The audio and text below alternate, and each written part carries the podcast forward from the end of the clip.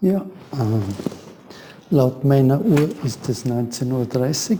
Ich darf euch alle äh, ganz herzlich zum Dharma-Studium willkommen heißen. Äh, alle, die hier im Zendo sitzen am Felsentor, äh, aber auch die vielen, die jetzt schon online dabei sind. Mein Name ist Manfred, für die, die mich noch nicht kennen. Äh, und ich werde euch durch die nächsten Minuten, äh, aber auch durch die nächsten Wochen begleiten, wenn ihr wollt. Das äh, ist für mich eine ganz große Freude, dass jetzt wieder weitergeht mit Dharma-Studium, Online-Dharma-Studium. Wir haben vor zwei Jahren mit Beginn des Lockdowns äh, begonnen. Die Susa lacht mir gerade an, sie ist von Anfang an dabei. Und es sind einige von euch, die jetzt wirklich die so ganz eine treue Gruppe formiert haben. Äh, wir haben dort schon die unterschiedlichsten Texte studiert gemeinsam. Am weitesten entfernt dürfte die Tilda sein. Liebe Grüße nach Guatemala. Äh, und ich möchte natürlich auch alle, die jetzt das erste Mal sich dazugeschaltet haben, ganz herzlich begrüßen. Äh, das Dharma-Studium ist nicht nur in Covid-Zeiten eine schöne Gelegenheit, unsere Praxis noch zu ergänzen, ich habe da richtig Lust äh, bekommen, das auch in Zukunft fortzusetzen und freue mich, dass ihr äh, euch da angemeldet habt und dabei seid. Das ist heute jetzt der erste von neun Abenden. Wir haben es einmal für neun festgelegt. Die Erfahrung zeigt, dass wir da meistens so drinnen sind, dass wir Lust haben, länger dran zu sein. Also ich könnte mir gut vorstellen, dass wir vielleicht auch noch den ganzen April dranhängen. Schauen wir mal, wie sich's entwickelt. Als Text äh, habe ich das Diamant Sutra ausgewählt. Das ist eines wahrscheinlich der wichtigsten Sutren, äh, gehört zur Prajna Paramita Literatur, wo auch das Herzsutra dazugehört. Äh, viele von euch rezitieren das ja jeden Tag oder mal in vielen Zen-Centern wird es äh, täglich rezitiert. Äh, das Diamant-Sutra, es gibt wahrscheinlich kaum äh, eine buddhistische Figur, die nicht einen Kommentar dazu abgeliefert hat. Es ist aber auch aus anderer Hinsicht eine ganz interessant historisch. Äh, die, es gibt aus dem 9. Jahrhundert eine erhaltene Kopie von einem Druck und das bedeutet schon 500 Jahre vor Gutenberg äh, ist das das erste, äh, das älteste erhaltene gedruckte Buch der Welt. Und äh, wir arbeiten mit einer Übersetzung vom Hanh und nicht nur Übersetzung, sondern Kommentar. Die Übersetzung ins Deutsche hat eine Dharma-Schwester von uns gemacht, die Ursula Richard, die zusammen mit der Joen auch die letzte Praxisperiode und das Neujahrssession geleitet hat.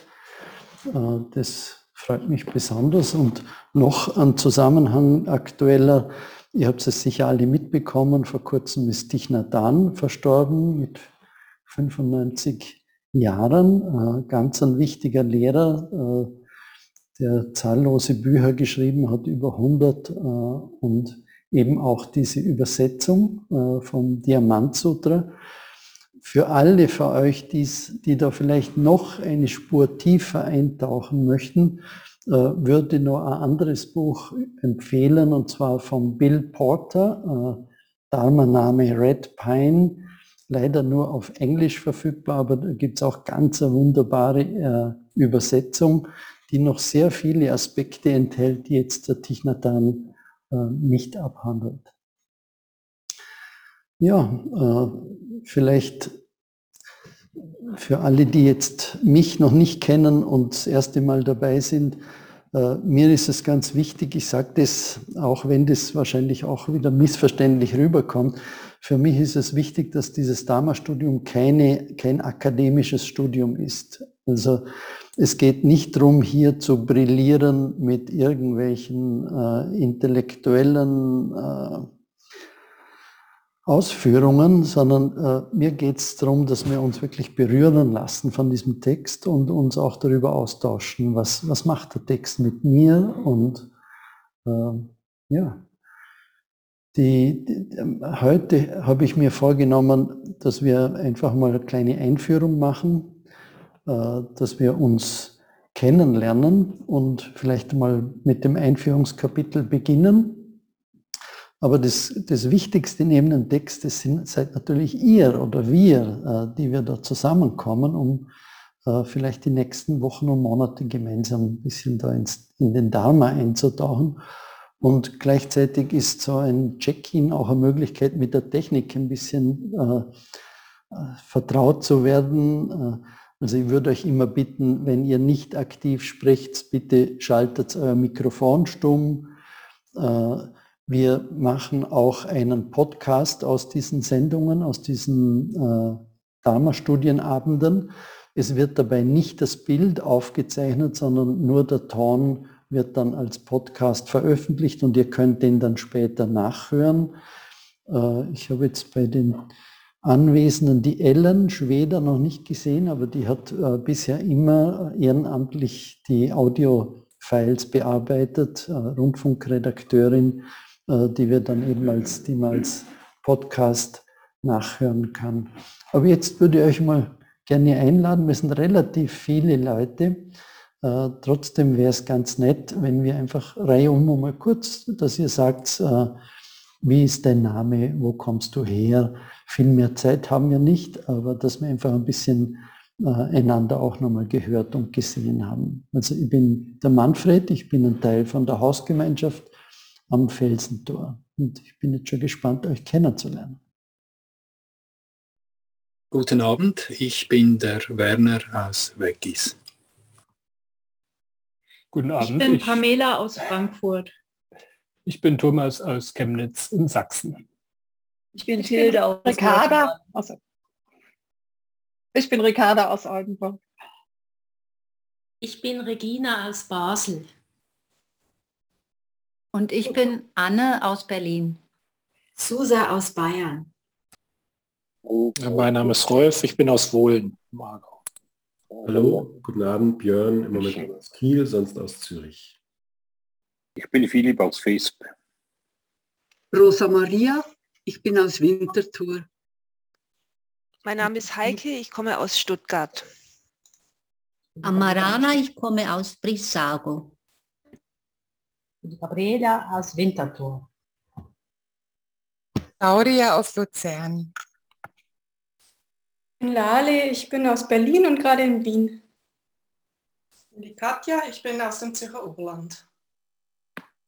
Ich bin Marco und äh, aus Kirchberg bei Bern. Hallo, ich bin Andreas aus Winterthur. Hallo, Andrea aus Luzern.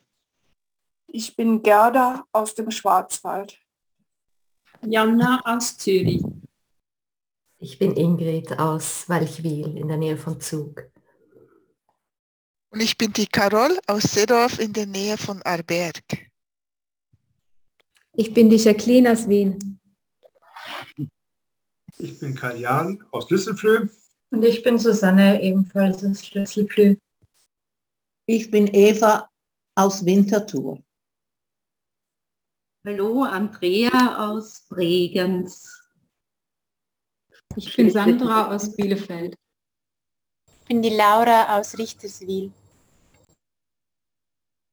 Britta aus der Nähe von München. Ich bin Christina aus Zürich. Hallo, ich bin Nathalie aus Frankfurt. Ich ja. bin Thomas aus Uster. Und hier. Hallo, ich bin Jessica vom Felsentor. Ich bin Lavania von der Formate in Weggis. Ich bin Simon aus Zürich. Ich bin Christine aus der Nähe von München. Ich bin Doreen aus Ingolstadt. Ich bin Andrea aus Köln. Ich muss gestehen, ich habe schon ein bisschen den Überblick verloren, aber äh, es schaut so aus, als ob wir einigermaßen durch sind. Ich bin ganz überrascht. Äh, ganz viele von euch äh, kenne ich und, und viele von euch waren schon am Felsentor. Äh, super, freut mich sehr. Also, äh, vielleicht noch einmal ganz kurz, was ist mir noch wichtig? Also, Ihr habt schon gemerkt, es ist eigentlich, obwohl wir jetzt fast 50 Leute sind, ist es schon möglich, dass wir äh, über dieses Medium uns austauschen. Es ist eine kleine Achtsamkeitsübung, einfach zu schauen, haben schon mehrere das Mikrofon aufgeschaltet oder nicht. Äh, äh, aber so kann man schon sich austauschen. Ich würde dich auch gerne dazu ermuntern, etwas zu sagen, äh, weil die Versuchung ist groß, dass wir einfach nur zuhören, aber dieses Format lebt davon, dass wir uns mitteilen äh, und wir machen eigentlich immer wieder die gleiche Erfahrung. Man kann aus sehr unterschiedlichen Blickwinkeln auf einen Text schauen und wir bereichern uns gegenseitig mit diesen, mit diesen Blickwinkeln. Also bitte, äh, es ist nicht ganz einfach, wenn man weiß, dass so viele Leute online sind, aber äh, ich würde trotzdem gerne ermutigen, dass du äh, was sagst. Wenn du einmal nicht teilnehmen kannst, musst du dich nicht abmelden. Also an- und abmelden ist nicht erforderlich, auch wenn du nur einen Teil des Abends dabei sein kannst. Es ist alles okay. Und ich habe schon erzählt, äh, wir werden die Abende dann als Podcast veröffentlichen und du kannst es dann auch nachhören, wenn du was versäumt hast. Ich habe schon in dem Infomail, das ich an euch verschickt habe, gesagt, wir verteilen keinen Text, weil diese Übersetzung ist urheberrechtlich geschützt. Das wollen wir respektieren und darum würde ich euch einfach bitten, wenn ihr das Buch nicht schon besorgt habt, äh, dass ihr es euch zulegt. Äh, dann, bevor wir jetzt wirklich starten mit dem Lesen, hätte noch eine besondere Bitte, und zwar, ich suche immer eine Freiwillige oder einen Freiwilligen, äh, der sich dann bereit erklärt, beim nächsten Mal ganz eine kurze Zusammenfassung zu machen vom, vom vorigen Abend. Gibt es da jemanden unter euch, wo, wo bereit wäre, einfach, das ist nicht viel Arbeit, sondern nur so äh, in, mit ein paar Sätzen das vielleicht zusammenzufassen, den heutigen Abend. Super, Andrea, vielen Dank. Okay, äh, dann würde ich vorschlagen, wir starten mit dem Lesen. Normalerweise lest, lesen wir immer so abwechselnd einen Absatz. Und äh, ich würde jetzt vorschlagen, dass wir zum Beginn nicht mehr wie eine Zeile lesen. Äh, ich habe auch nicht wirklich den Anspruch, dass wir jetzt da das ganze Buch durchmachen, aber beginnen wir doch einfach einmal äh, bei der Einführung auf Seite 7. Ich fange vielleicht gleich an mit dem ersten Satz. Brüder und Schwestern, bitte lest dieses Sutra, der Diamant, der die Illusion durchschneidet, mit einem klaren Geist, einem Geist, der frei ist von Ansichten. Stürzt euch nicht vorschnell auf die Kommentare, da sie euch sonst vielleicht zu sehr beeinflussen. Bitte lest zuerst das Sutra. Vielleicht seht ihr Dinge, die noch kein Kommentator gesehen hat. Lest, als würdet ihr es rezitieren.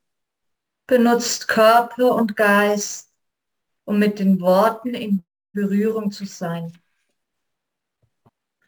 Versucht das Sutra aus euren eigenen Erfahrungen, aus eurem Leid heraus zu verstehen. Es ist hilfreich, sich zu fragen, haben diese Lehren des Buddha irgendetwas mit meinem täglichen Leben zu tun? Abstrakte Ideen können wunderschön sein, doch wenn sie mit unserem Leben nichts zu tun haben, welchen Nutzen haben sie dann? Fragt euch also, haben diese Worte irgendetwas damit zu tun, wie ich eine Mahlzeit zu mir nehme, meinen Tee trinke, wie ich Holz schneide oder Wasser trage? Der Name dieses Sutra ist Vairachedika Prainaparanita. Vajracedita bedeutet der Diamant der Leiden, Unwissenheit, Wahn und Illusion durchschneidet. In China und Vietnam wird es im Allgemeinen als Diamant Sutra bezeichnet und die Betonung liegt auf dem Wort Diamant. Doch eigentlich ist der Begriff durchschneiden viel wichtiger. Erinnert euch also bitte stets an den vollständigen Namen des Sutras, der Diamant, der die Illusion durchschneidet. Prajna Paramita bedeutet vollkommene Weisheit, transzendentes Verstehen oder die Weisheit, die uns über das Meer des Leidens hin zum anderen Ufer bringt.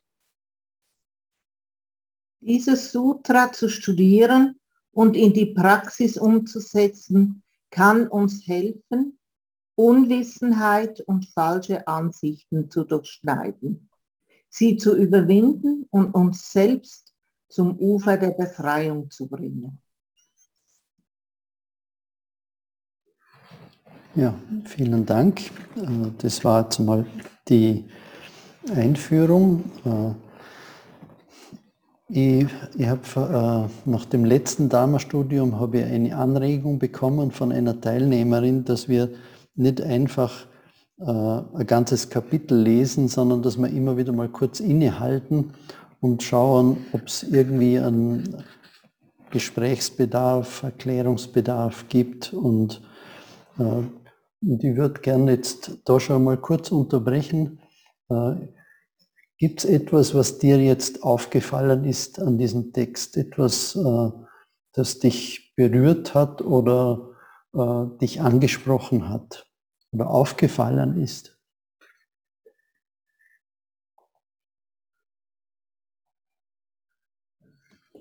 Ich würde gerne hören, wie sich das richtig ausspricht.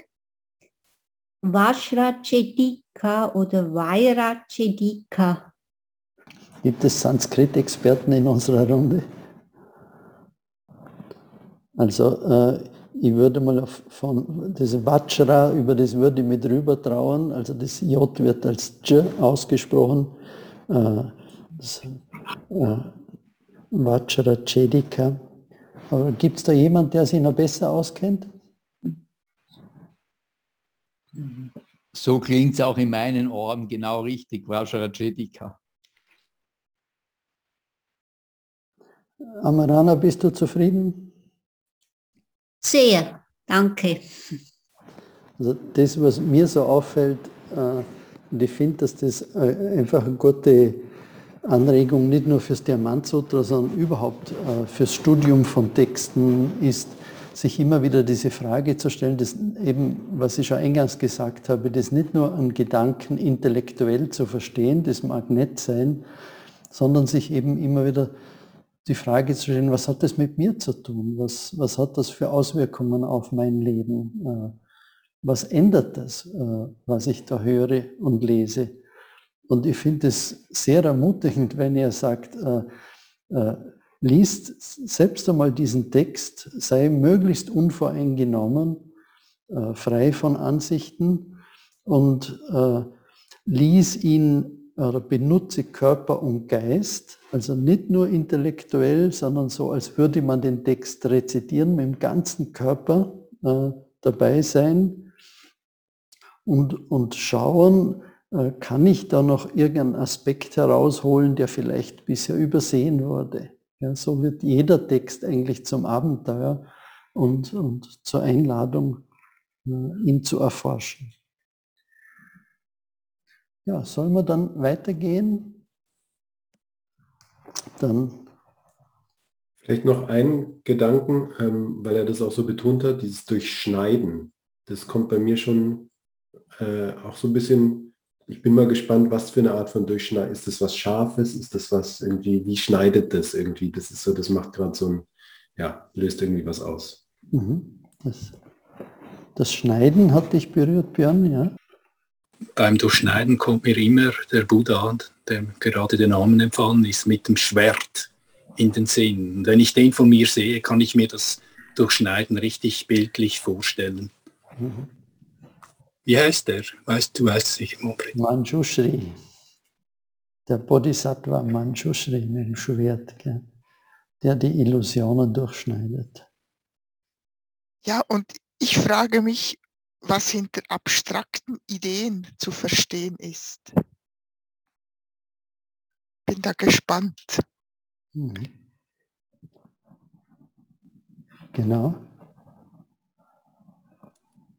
Ich könnte mir vorstellen, man kann, das kennen wir alle, man sitzt mit Freunden zusammen und philosophiert und äh, versteigt sich in alle möglichen Gedanken, aber was man dann selber lebt, ist möglicherweise ganz was anderes. Ja. Mich hat das Ufer der Befreiung angesprochen, als ich dieses Buch damals in Plum Village äh, gefunden hatte und mir diese Einführung durchgelesen hatte und habe mich riesig gefreut, als ich hörte, dass wir das im Dharma-Studium behandeln werden. Mhm. Aber ich muss sagen, ich habe noch einen langen Weg vor mir, um das genau zu verstehen. Vielleicht brauchen wir ein ganzes Leben, gell, um uns mit solchen Texten auseinanderzusetzen. Und deswegen, also mir hat vor allen Dingen gefallen, dass er gesagt hat, lest zuerst das Sutra, stürzt euch nicht vorschnell auf die Kommentare. Mhm. Und ich merke bei mir, dass es ein Tag, zwei Tage dauert, bis ich da noch, immer noch Ideen oder etwas in mir aufsteigt, wie es gemeint sein könnte, was ich damit verbinde. Und dann lese ich, dass es ganz anders gemeint war aber das ist auch bereichernd. Gerade so ist der Weg, dass ich zu meinem komme. Und ich bin gespannt jetzt. Ist ja auch nicht ganz ausgeschlossen, dass sich das im Laufe der Zeit immer wieder mal verändert, was wir glauben, äh, in einem Text erkennen zu können. Aber lasst uns doch einsteigen. Äh, ich schlage vor, wir gehen einen Sprung weiter auf Seite 50. Dort beginnt, beginnen die Kommentare. Erster Teil, die Dialektik der Prajna Paramita. Erstes Kapitel, der Rahmen. In diesem ersten Kapitel wird einmal einfach beschrieben, äh, wo findet das Sutra statt, äh, wer war damals anwesend. Äh. Und es beginnt ganz klassisch. So habe ich gehört.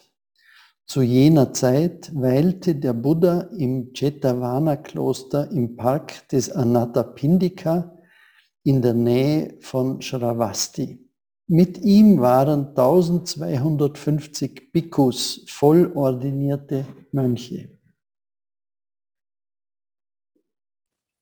Im ersten Abschnitt des Sutra wird uns berichtet, dass der Buddha diese Rede vor 1250 Mönchen hielt. Vielleicht ist es flüssiger, wenn wir äh, doch ein paar Sätze mehr lesen. Also Werner, du kannst ruhig noch ein bisschen weiterlesen. Danke, Manfred. Es wird nicht gesagt, dass sich unzählige Bodhisattva aus den verschiedenen Welten versammelt hätten, um den Buddha zu hören. Dieses Detail zeigt, dass der Diamant, der die Illusionen durchschneidet, zu den frühen Prajnaparamita Sutras gehört. Und obgleich der Buddha in diesem Sutra von Bodhisattvas spricht, bestand die Zuhörerschaft damals fast gänzlich aus Stavakas, aus seinen edlen Schülern. Ich habe ein bisschen mehr zu lesen, weil das Licht hier dunkel ist. Sorry, ich gebe weiter. Als an diesem Tag die Zeit der Almosenrunde gekommen war, legte der Buddha seine Mantelrobe an, nahm seine Schale und ging in die Stadt Shravasti. Dort schritt er von Haus zu Haus und bettelte um Almosen. Danach kehrte er zum Kloster zurück, um sein Mittagsmahl einzunehmen. Schließlich legte er seine Mantelrobe ab stellte die Schale beiseite, wusch seine Füße, richtete sein Kissen und setzte sich nieder. Da erhob sich der ehrwürdige Subhuti, entblößte seine rechte Schulter beugte sein Knie zum Boden, legte ehrerbietig seine Handflächen zusammen und sprach zu dem Buddha. Du von aller Welt Verehrter, äußerst selten nur begegnet man jemanden wie dir. Du gewährst den Bodhisattvas stets Unterstützung und zeigst dein besonderes Vertrauen zu ihnen. Subursi, der Schüler, beginnt seine Rede, indem er seinen Lehrer preist und ihm dann eine wichtige Frage stellt. Er sagt, dass es äußerst selten sei, jemandem wie der Buddha zu begegnen, einem, der den Bodhisattvas stets Unterstützung gewährt und zeigt, dass er ihnen besonderes Vertrauen entgegenbringt. Bodhisattvas sind mitfühlende Menschen, deren Absicht es ist, ihr Leiden und das Leiden ihrer Mitmenschen zu lindern. Genauso wie der vietnamesische Student, der sich fortwährend darum bemüht, erfolgreich zu sein, damit er für seine Eltern und Geschwister, die noch in Vietnam leben, sorgen kann so praktizieren auch die Bodhisattvas nicht nur für sich selbst, sondern für ihre Familien, ihre Gemeinschaften und die ganze Gesellschaft. Ein vietnamesischer Schüler, der in Bordeaux lebt, hat auf seinem Schreibtisch ein Zeichen angebracht, das besagt, ich beiße meine Zähne zusammen, um meine Ziele zu erreichen. Es gibt so viele Versuchungen und Ablenkungen und er weiß, dass er die Hoffnungen und Erwartungen seiner Eltern zerstören wird, wenn er auch nur, wenn er auch nur einer von ihnen nachgeben wird. Aufgrund seiner festen Entschlossenheit ist er wie ein Bodhisattva.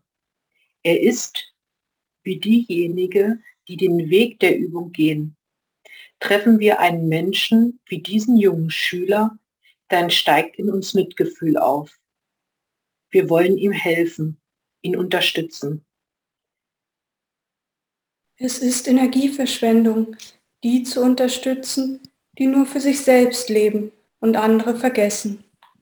Darum schenkt der Buddha denen besondere Aufmerksamkeit, die den Geist und das Herz eines Bodhisattva haben, und er gewährt ihnen Unterstützung und Fürsorge.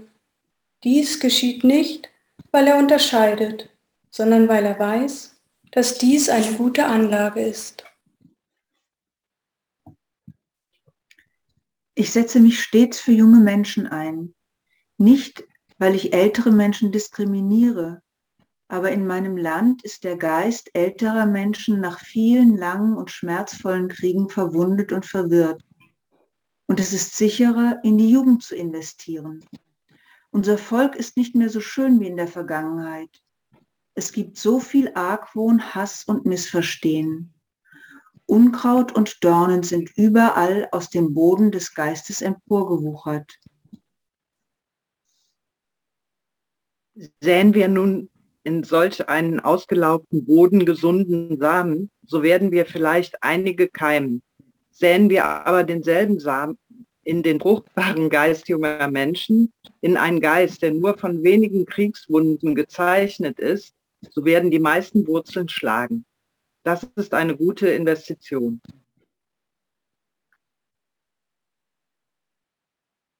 Natürlich müssen wir auch die älteren Menschen unterstützen.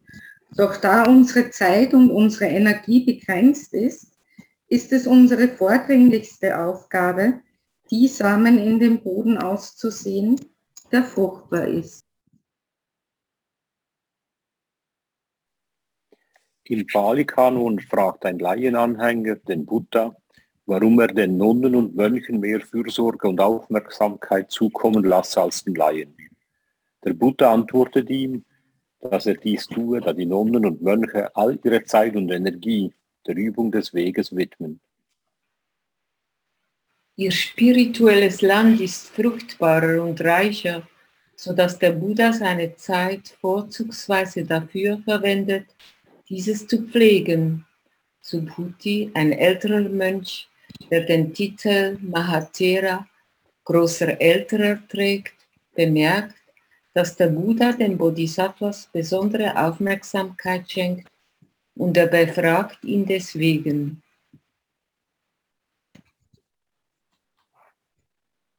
Der Buddha bestätigt, dass er denen besondere Unterstützung gewährt, die entschlossen sind, allen Lebewesen zu helfen und dass er ihnen auch sehr viel Verantwortung einräumt.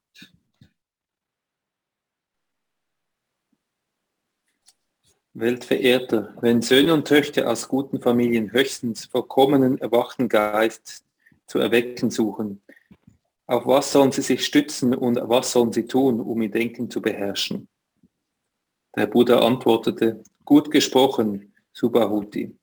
Was du gesagt hast, ist vollkommen richtig. Der Tathagata gewährt dem Bodhisattva fortwährende Unterstützung und zeigt sein besonderes Vertrauen zu ihm. Bitte höre nun zu mit deiner ganzen Aufmerksamkeit. Der Tathagata wird dir deine Frage beantworten.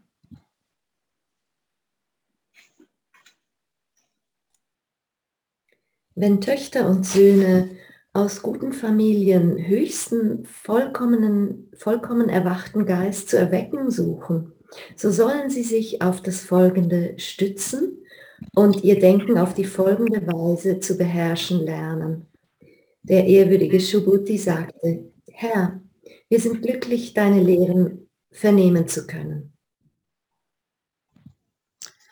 Bodhi bedeutet Erwachen und Sattva bedeutet Lebewesen. Ein Bodhisattva ist also ein erwachtes Wesen, das anderen Wesen hilft zu erwachen. Menschen sind nur eine Art von Lebewesen. Auch andere Lebewesen haben die Möglichkeit zu erwachen. Betreten wir den Weg des Erwachens, so ist unser Geist entschlossen zu praktizieren. Erwecken wir in uns den Geist des Bodhisattva, das heißt, öffnen wir unseren Geist für das tiefe Versuchen und die größte Fähigkeit, anderen zu helfen, wo kann unser Geist da Zuflucht nehmen und wie können wir unsere, unser Denken beherrschen? Das Diamant Sutra ist eine Antwort auf diese Frage. Danke, Tilda. Ich würde vorschlagen, äh, dass wir hier einmal einen Stopp machen, weil das dritte Kapitel, der erste Blitzstrahl, äh, das da brauchen wir sicher einen, einen eigenen Abend dafür.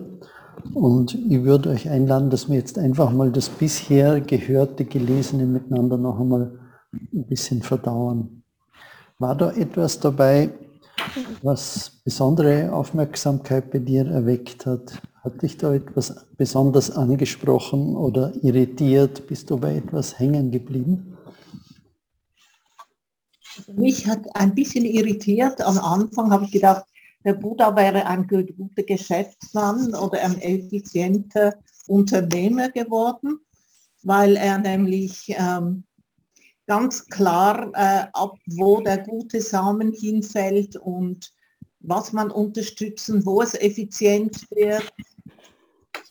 Hat mich ein bisschen irritiert, weil ähm, das eine Herangehensweise ist, die mir nicht besonders entspricht.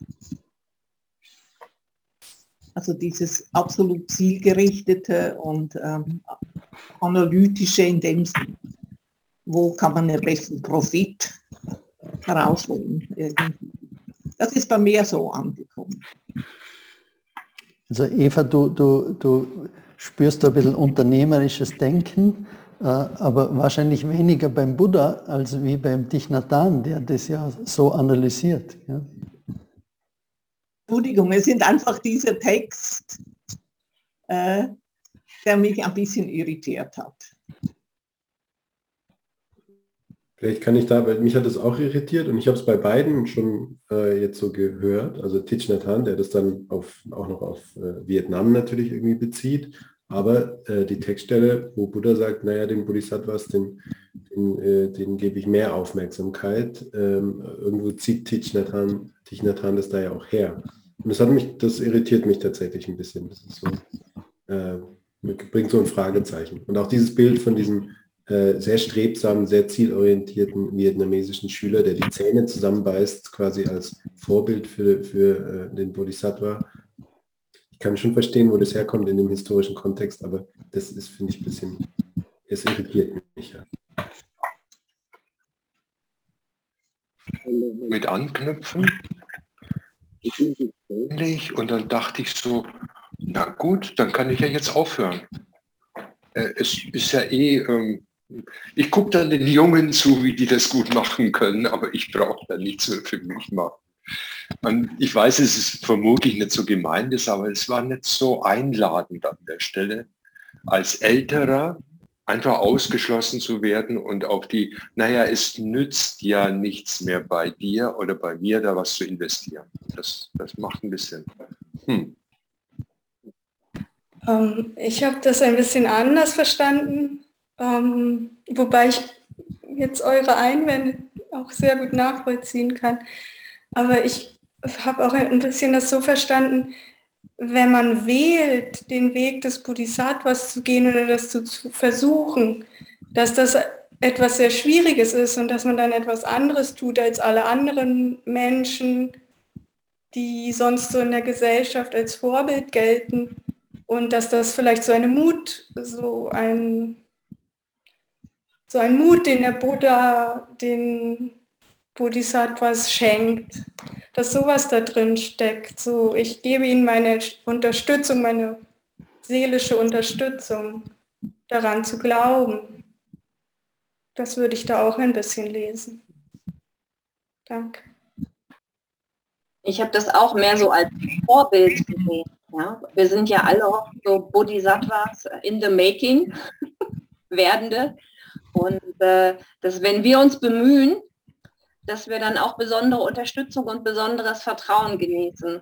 Und ich habe äh, diese ganzen Beispiele, die der Titschnatan gegeben hat, ich habe mir hier unterstrichen, es ist Energieverschwendung, die zu unterstützen, die nur für sich selbst leben und andere vergessen. Und habe dann gedacht, okay, ähm, stimmt. Also jetzt für mich als Vorbild, wo unterstütze ich Leute, die nur für sich selbst leben und andere vergessen? und habe dann gedacht, oh, da verdiene ich ja mein Geld damit. Kein Wunder, dass ich da mal oft so unzufrieden bin in meinem Job. Und das ist das, was mir so gekommen ist. Also so viel zum selber in den eigenen Alltag übertragen. Ich finde sehr gut, dass er erklärt, dass es äh, beruht auch auf soziale und kulturelle äh, Gegebenheiten in Vietnam. Die Situation nach dem Krieg unter dem viele gelitten haben, unter dem wahrscheinlich alle gelitten haben. Und diese Generation ist äh, traumatisiert. Ja, danke.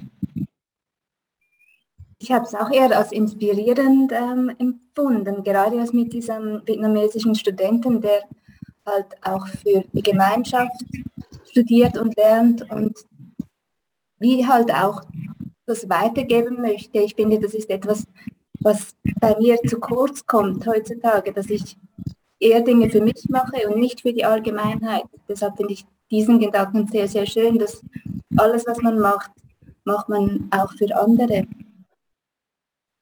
Äh, mich Entschuldigt bitte, dass ich mich einschalte. Marco, man hört dich sehr schlecht. Vielleicht können alle anderen ihre Mikrofone stumm schalten, solange der Marco am Reden ist, bitte. Hört man mich besser? Ja, gut.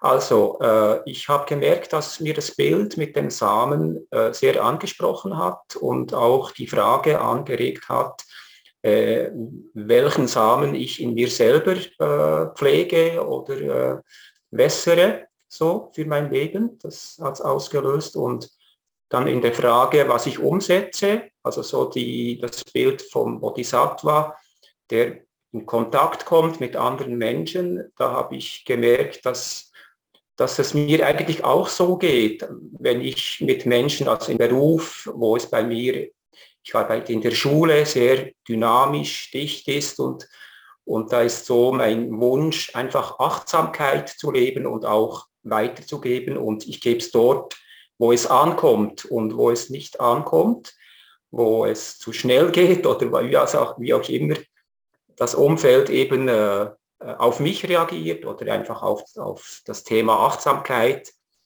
dann lasse ich auch los. Aber dort, wo, wo ich in Berührung komme, in Resonanz mit Menschen, wo ich dann auch, wo es eine Verbindung gibt und da kann ich ansetzen. Und das hat mir irgendwo das Bild auch oder die Geschichte gespiegelt, so eine Parallele zu, dem, zu dieser Situation. Ja. Danke.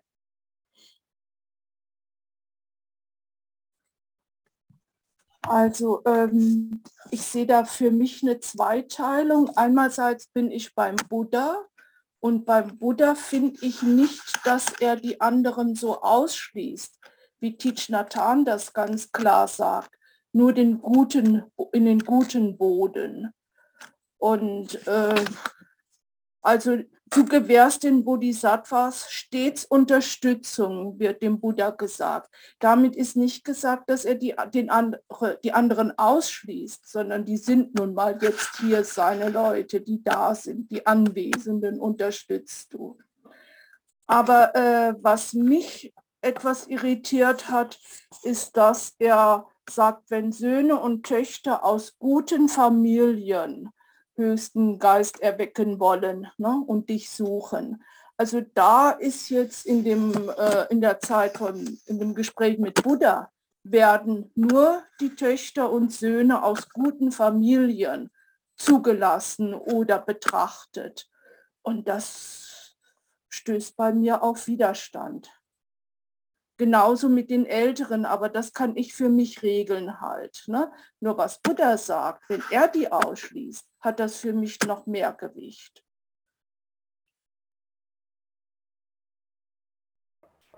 Ist das mit dem guten Hause nicht auch im ähm, historischen Kontext zu sehen, dass es nur für Menschen aus gutem Haus überhaupt möglich war, ähm, zu praktizieren? Also das war mein Gedanke, mein erster Gedanke, als ich das gelesen habe. Ich kann mich erinnern, wie mir das erklärt wurde, ist, dass gute Familien sind solche, die ein Klima schaffen, wo man eben mit dem Dharma in Kontakt kommt. Das hat nichts zu tun mit finanzieller Stellung oder gesellschaftlicher Stellung, sondern eine gute Familie ist eine, in der ein Dalai Lama geboren wird. Das kann dann eine Beduinenfamilie sein oder was, aber wo ein Klima geschaffen wird, wo äh, die, der Bodhicitta, der, der Geist, die Sehnsucht nach dem Erwachen geweckt wird oder gefördert wird. Das, so hat, hat man mir erklärt, ist eine gute Familie zu verstehen. Was mir gut gefallen hat ein bisschen oder was, was ich ein bisschen, einerseits ist es schwierig zu verstehen, das mit dem, mit dem Samen, der, äh, der den jungen Menschen gegeben wird und wo die jungen Menschen gefördert werden. Ähm, ich habe diesen Text ja gelesen und der hat mich auch schon beim ersten Lesen vorher sehr berührt. Und ähm, ich musste dann an das denken, was wir ja auch so aus dem Christentum kennen, so diesen Moment, wo, wo Jesus sagt, wenn ihr nicht werdet wie die Kinder. Und äh, an, an dieser Stelle trifft mich das äh, eigentlich sehr, sehr schön auch, dass ich, dass ich denke, wo ist denn in mir dieses, dieses Kindliche, dieses Zuversichtliche, dieses Zugewandte, dieses Vertrauensvolle, das ist ja das, ähm, dieses noch nicht resignierte, dieses noch nicht verzweifelte, abgestumpfte, äh, kaputtgeschlagene. Das, das ist ja, das ist doch, äh, das ist doch diese, dieser Boden, in, äh, auf dem Gutes gedeihen kann und den haben wir ja auch alle in uns. Ähm, so habe ich diesen Text verstanden. Und was mich auch noch sehr berührt hat, das war, auch andere Lebewesen haben die Möglichkeit zu erwachen. Das finde ich einen wunderbaren Satz.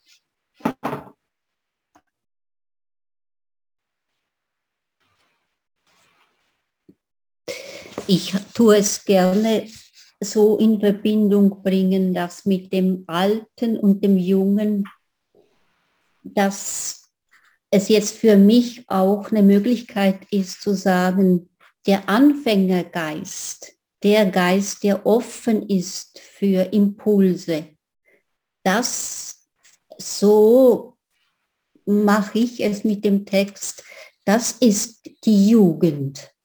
Also von daher gar nicht, ob jemand 100 oder 10-jährig ist, sondern der Anfängergeist, der offen ist, um Wege zu gehen, um zu erwachen und andere Menschen zu unterstützen.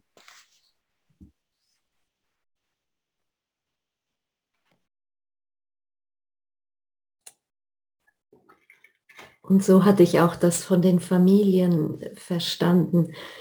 In dem Verständnis, wie es hier im Buch ähm, dargestellt wird, also zumindest so meine Interpretation ist, ähm, was eine gute Familie ist, zeichnet sich dadurch aus, dass eben ein Bodhisattva oder ein Mensch, der sich aus auf den Bodhisattva-Weg macht, hervorgebracht wird. Das heißt nicht, dass die Familie optimal zusammengesetzt ist oder dass alles glatt läuft, sondern eben, dass sie, ja, wie vorher schon gesagt wurde, die Möglichkeit bietet, äh, unbewusst, denke ich mal, aber dass dort jemand sich auf den Weg macht. Also nicht so sehr äußere Merkmale oder die Merkmale, die wir normalerweise mit dem Begriff gute Familie oder jung und alt oder ausgedorrtes äh, Denkweise oder nicht, dass das ein bisschen anders, also so ist es mir vorgekommen. Also ich hänge trotzdem noch an der Frage gute Familie, weil ich im Hinterkopf habe, dass Buddha eben im Indien des, also äh, das Kastenwesen gab es zu der Zeit in Indien. Da waren die Brahmanen angesehener als die Krieger oder sonstige halt. Ne? Und äh, von daher äh, kann ich nicht so ganz für mich akzeptieren, was gute Familie ist. Ich stimme völlig zu, dass wir oder ich gute Familie, ich komme aus einer Familie mit prekärer Situation und so weiter, Bildungsnotstand, schlechteste Bildungschancen und so weiter. Und ich sage, ich komme aus einer guten Familie.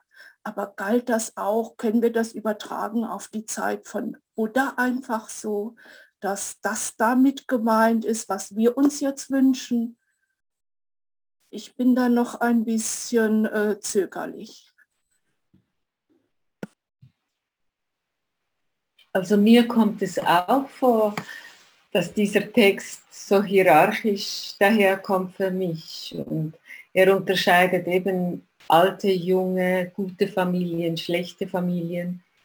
Und ich habe den Eindruck, dass wir das symbolisieren müssen, um uns, wie soll ich sagen, um diesen Text besser zu verstehen, weil sonst würden wir uns wahrscheinlich abwenden. Also mir geht es ein bisschen so, ich fühle mich, ähm, wie soll ich sagen, so ein bisschen, ein bisschen ausgeschlossen, wenn ich das lese eben wegen guter Familie und auch ähm, wegen diesen Unterschieden, oder? Also Klass, in einer Klassengesellschaft oder in einer Gesellschaft, wo eben das Kastenwesen sehr, ja, sehr äh, also im Vordergrund war. Also es gibt da Texte, die heißen Terigata und Teragata. Das sind die Erleuchtungs, sowas wie Erleuchtungsgedichte, der ersten äh, Mönche und Nonnen, die mit dem Buddha gelebt haben. Also ich kenne nur die der Nonnen, weil ich die mal gelesen habe. Und da hat man gesehen, das waren Frauen aus allen Gesellschaftsschichten und mit allen Arten von Hintergrund. Das waren jetzt nicht nur irgendwie Brahmanen-Töchter. Von daher gehe ich davon aus, dass das tatsächlich, äh, so wie Vanya es erklärt hat, äh, eher die Qualität des Ursprungs angeht und nicht irgendwie die finanzielle oder gesellschaftliche Stellung. Das ist mein Verständnis.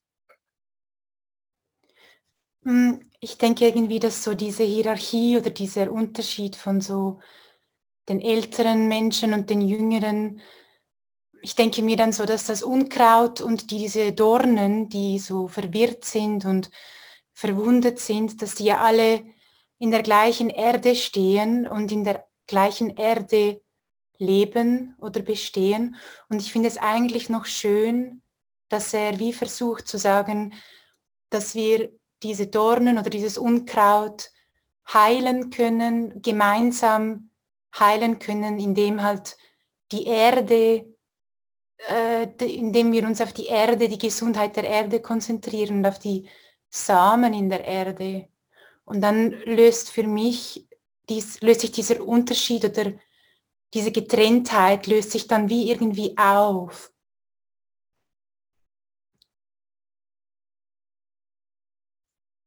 Ich finde auch, dass Buddha durch sein Leben eigentlich gezeigt hat, er, er kümmerte sich nicht oder er demonstrierte, dass äh, er mit allen Menschen aus verschiedensten Kasten äh, zu tun haben wollte.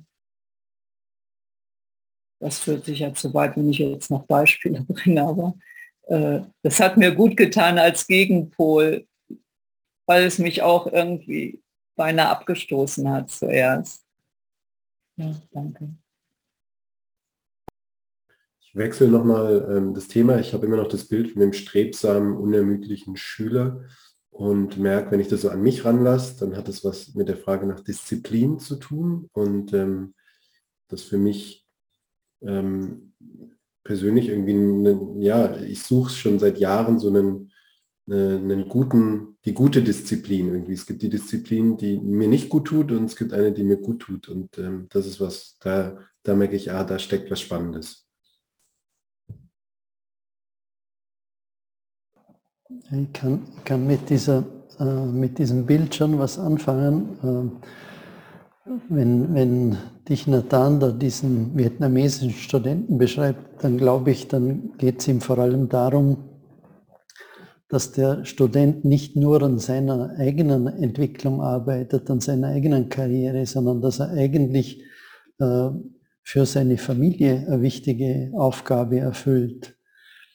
Für mich ist es spannend, äh, wir hatten vor einiger Zeit eine äh, asiatischstämmige äh, Volontärin hier am Felsentor und die hat mir die andere Seite der Medaille beschrieben, unter welchem Druck sie sich oft fühlt, von der Familie her, äh, eben diese Karriere zu machen. Sie hat es geschafft, in die USA zu kommen, dort Ausbildung gemacht und, und da, da erwartet jetzt die Familie natürlich etwas. Äh, also das hat immer alles zwei Seiten. Aber ich finde schon, dass was, was, was ich jetzt hier ein bisschen herauslesen kann aus diesen ersten zwei Kapiteln, ist eigentlich, wo schon so eine Ethik beschrieben wird, ein, ein Wertmaßstab. Äh, und mir geht es in der, in der modernen Welt fast ein bisschen ab. Äh, Gemeinwohl als Begriff äh, hat nicht mehr so einen besonderen Stellenwert. das war eigentlich über lange Zeit in der, in der Geschichte auch im 20. Jahrhundert äh, wichtige Errungenschaften sind immer dadurch zustande gekommen, dass man kooperiert hat, dass man zusammengearbeitet hat. Äh, und ich, ich staune oft, äh, wie in den letzten 10, 20 Jahren, wie der Eigennutz äh, äh, eigentlich salonfähig geworden ist und dass man da ohne sich ein Blatt vor den Mund zu nehmen, äh, dass, dass man da auch politisch große Erfolge damit feiern kann, wenn man vor allem auf, auf äh, den persönlichen Vorteil aus ist. Also ich möchte dir ein bisschen widersprechen, Manfred, weil ich finde heute, also der Gemeinschaftssinn gibt es immer noch. Ähm, der funktioniert vielleicht ein bisschen anders. Der geht heute viel übers Internet und so. Und es passieren eigentlich immer wieder Sachen, wie zum Beispiel, ähm, äh, ich weiß nicht mehr genau, wie das heißt, aber es ging um das große Geld, Wall Street Wus hatte da etwas damit zu tun. Da haben sich Leute zusammengefunden über das Internet und protestierten eigentlich dann gegen den Kapitalismus. Okay, das ist jetzt nicht spirituelles, aber du hast ja vom Gemeinschaftssinn gesprochen und das ist auch Gemeinschaftssinn. man wehrt sich gegen etwas. Und ich finde, das kann auch positiv sein. Es kann auch eine Bewegung auslösen. Du also ich finde, Entschuldigung, es gibt es immer noch, aber es ist ein bisschen anders heute. Naja, du meinst die Occupy Wall Street Bewegung. So ist es, genau. Danke, Manfred. Mir ist gerade die Bewegung von vielen Jugendlichen, Fridays for Future, die sich ja international ist das so eine Bewegung, wo es sehr wohl um, um das Wohlergehen des ganzen Planeten geht. Das hat mich sehr beeindruckt und da musste ich jetzt auch so ähm, anders denken als das, was du eben sagtest, dass es schon auch Bewegungen gibt, die in eine andere Richtung gehen oder zum Beispiel im Rahmen der Pandemie. Das hat äh, eine Gruppe um John Kabat-Zinn initiiert, äh, wo man sich dann auch äh, der hat jeden Abend so Treffen organisiert zum mit gemeinsam meditieren, das Mitigation Retreat hieß das. Und da kamen auch ganz viele Menschen zusammen und ja, ich habe da viel von diesem, dass es der Gemeinschaft besser geht, äh, erleben können. Oder auch was wir hier machen, ist ja auch etwas Gemeinsames. Also das Felsentour tut, tut uns auch was Gutes. Also ja. Aber mir kommt vor, genau um das geht es da in, diesem, in dieser Einleitung. Äh, also ich, ich könnte mir vorstellen, was Buddha und Thich Nhat Hanh da meinen, ist, äh, im Zweifelsfall kümmern sie sich vielleicht lieber um die Jugendlichen, die sich in Fridays for Future engagieren, als wie die Jugendlichen, die nur am Businessplan für das nächste Startup arbeiten. Ja, aber ich, ich denke auch, man muss sehr aufpassen, auch mit diesen, äh, sage ich sozialen, wenn man sagt, ja, man muss jetzt sozial und äh, jetzt von der Psychologie her gesehen, ist es ja auch so, dass es sehr, auch einige Leute gibt, die eigentlich äh, in, im Vordergrund sehr sozial sind und sehr viele Dinge tun, aber das eigentlich aus einem tiefen ähm, ich weiß nicht, wie wir sagen, äh, Leere oder sich nicht wertvoll fühlen und durch das auch ihr Ego aufbauen. Also ich finde gerade das mit dem, mit diesem Bodhisattva-Gedanke, oder? Der wohl ein sehr schöner Gedanke ist, aber ich denke, das ist vielleicht in, in Asien nicht so diese Ansicht, aber meine Erfahrung schon zeigt das so, dass man dann sehr aufpassen muss, aus welcher Quelle auch das passiert, oder? Man kann mit Hilfe und ähm, mit großen Dingen genauso sein Ego aufbauen, wie mit, wenn man irgendein Geschäft leitet. Das wollte ich noch sagen. Dann finde ich diese Sachen sehr, sehr diffizil und sehr, ähm, ja, da muss man genau ausschauen, wo, wo dieses Mitgefühl und so herkommt wie das läuft. Ich dachte nur noch dieser Effizienzgedanke, der ein bisschen erwähnt wurde. Also mir der Mensch in es betont auch, dass wir, wie limitiert wir sind. Wir haben nur gewisse Ressourcen. Und ich denke, wenn man das ein bisschen von diesem wirtschaftlichen Denken wegnimmt und mir überlegt, wir wollen unsere Energie in weiß ich, vielleicht die weiseste Art einsetzen, dass wir das erreichen, wir wissen, was wir erreichen wollen, das in der besten Art machen mit dem größten Effekt. Ich denke, das ist kein so schlechter Ratschlag und ich denke, wir haben das vielleicht dieses Effizienzdenken oft sehr eng verknüpft mit Profitmaximierung. Ich glaube, darum haben wir vielleicht oft so ein bisschen negative Assoziationen.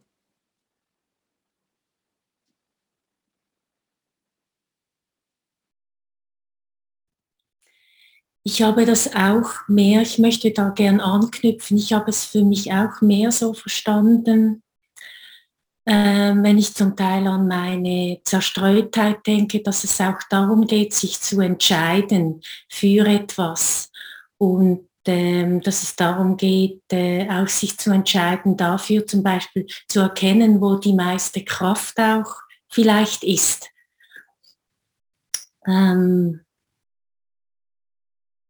ja, und äh, was mich auch noch sehr angesprochen hat, am Schluss diese, ähm, also dieses Bild von, dass die Mönche und Nonnen sehr stark unterstützt werden, da habe ich auch so fest gespürt, dass es wirklich auch eine, eine feste Entschlossenheit braucht äh, zum Praktizieren. So. Also das, das, das, ähm, ich habe das für mich mehr so aufgenommen, dass ähm, Buddha da diejenigen unterstützt, eben die dann wirklich entschlossen sind. So. Die bekommen Hilfe oder noch mehr Unterstützung.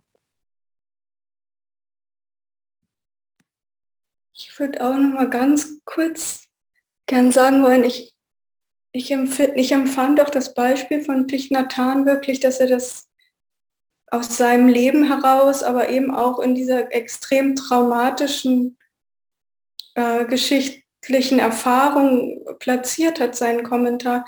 Ich finde das eigentlich, also für mich war das auch hilfreich und ich finde das nicht unbedingt nur ausschließend, denn wenn die jungen Menschen zum Beispiel verstehen, dass manche eingefahrenen Gedanken von den älteren Generationen oder so auf sehr tiefen Verletzungen beruhen oder einfach, ja, dann, dann breitet sich das Mitgefühl ja in die Richtung auch aus. Ich glaube nicht, eigentlich nicht unbedingt, dass jemand ausgeschlossen wird. Ja, danke.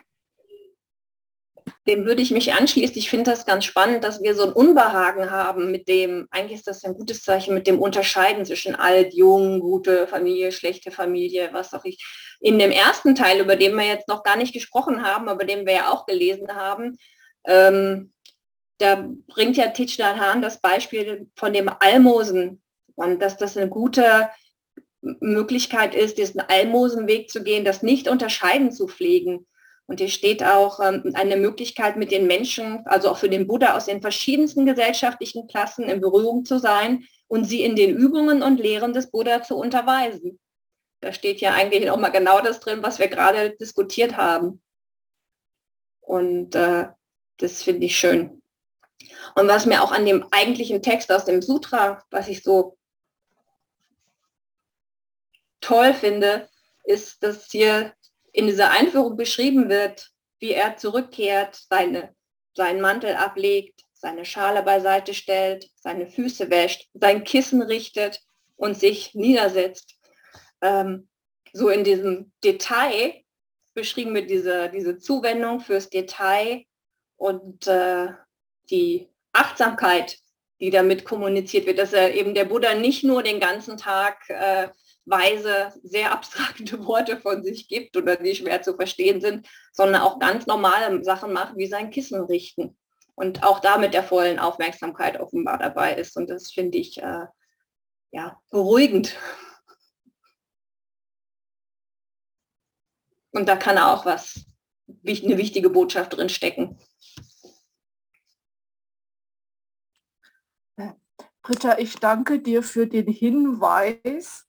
Und äh, inzwischen habe ich noch mal an die Einführung gelesen, zurückgeblättert und die Frage, die, es ist hilfreich, sich zu fragen, haben diese Lehren des Buddha irgendetwas mit meinem täglichen Leben zu tun?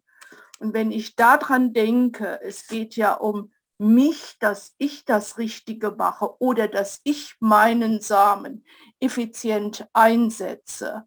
Und da ist dann die Spaltung für mich nicht zwischen jung und alt, zwischen gute, schlechte Familie, sondern ich schaue mir meine Miteigentümer an und sage, okay, was förderst du bei dem und wo ziehst du dich zurück? Und das ist genau, also finde ich so schön von dir, dass du darauf verwiesen hast, auf dem, was hat es mit uns zu tun? Wie machen wir es? Danke. Ich möchte gerne noch mal auf den anderen Aspekt mit den jungen Menschen zu sprechen kommen, weil, ähm, weil ich so merke, es, ähm, für mich hat es auch noch, hat es noch so einen Aspekt, ich bin jetzt kein junger Mensch mehr. Ich bin jetzt ein älterer Mensch, aber ähm, ich weiß, wir leben jetzt in diesem Moment auf diesem Planeten und dieser Planet ist sehr bedroht. Und ähm, es ist doch erstaunlich, dass es die jungen Menschen sind, die sich dieses Themas jetzt so massiv anwenden, äh, zuwenden. Und ich glaube nicht, also so, so habe ich es, habe ich es als junger Mensch von meinem damals älteren Vater äh, gehört auch, der mir gesagt hat, und das finde ich gilt jetzt für uns ja auch ein Stück weit, die Antworten oder die Fragen, die in der Zukunft gestellt werden, die können wir nicht mit unserem alten Wissen beantworten, sondern da sind es die, äh, das sind, das sind andere, äh, andere Denkweisen und andere Herangehensweisen notwendig. Und äh, von daher empfinde ich es auch als ein Stück Anerkennung von dem, was Lebensprozesse als Ganzes sind, wenn ich die mal so global sehe, dass, dass wir, äh, wir leben und haben unsere Zeit, wo wir jung sind und dann irgendwann werden wir älter und dann finde ich, ist es auch ein Stück weit, ähm, ein Stück weit demütig zu sein und zu, zu sagen, jetzt ist es vielleicht unsere Aufgabe, die Jungen zu unterstützen, um deren Leben zu ermöglichen. Also so habe ich das auch ein Stück weit jetzt von Titch Nathans eigener Biografie auf meine Situation hier heute äh, äh, übertragen, was das für mich bedeutet. Und das Sutra ja dann auch darauf hinauslaufen tut, dass es die Illusionen durchschneidet, also die Illusion nur schon zu denken, es gibt jung und alt. Es ist gerade das Paradoxe, dass jung und alt jetzt erwähnt werden, wo dann letztendlich die Einsicht geschieht, es gibt weder jung noch alt, sondern es gibt die Realität von allem. Die wahre Natur.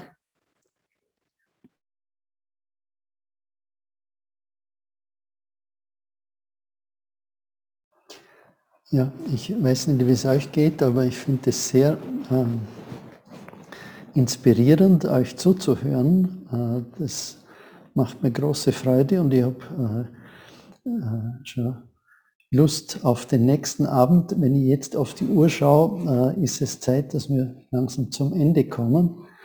Also äh, ich bedanke mich für euer Dabeisein. Äh, danke auch an die Andrea, die das nächste Mal eine kurze Zusammenfassung geben wird. Und wir beschließen unseren Dharma-Abend, indem wir gemeinsam nur die Zufluchtnahme singen. Buddham Saranam Gacchami. Dhammam Saranam Gacchami. Sangam Saranam Gacchami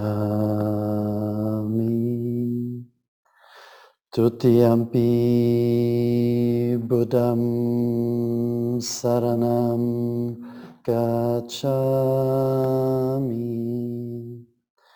Tutiyampi Dhammam Saranam Gacchami. Tutiyampi Sangam Saranam gacchami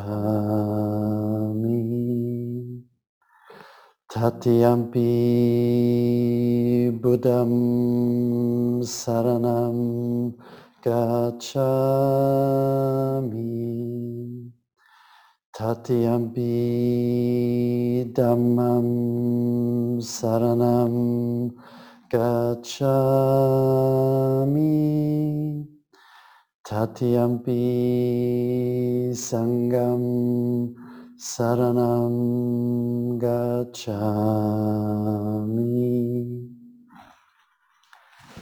Ja, nochmal herzlichen Dank für euer Dabeisein und Mitwirken. Ich wünsche euch eine schöne Woche und würde mich freuen, wenn wir uns nächste Woche wiedersehen.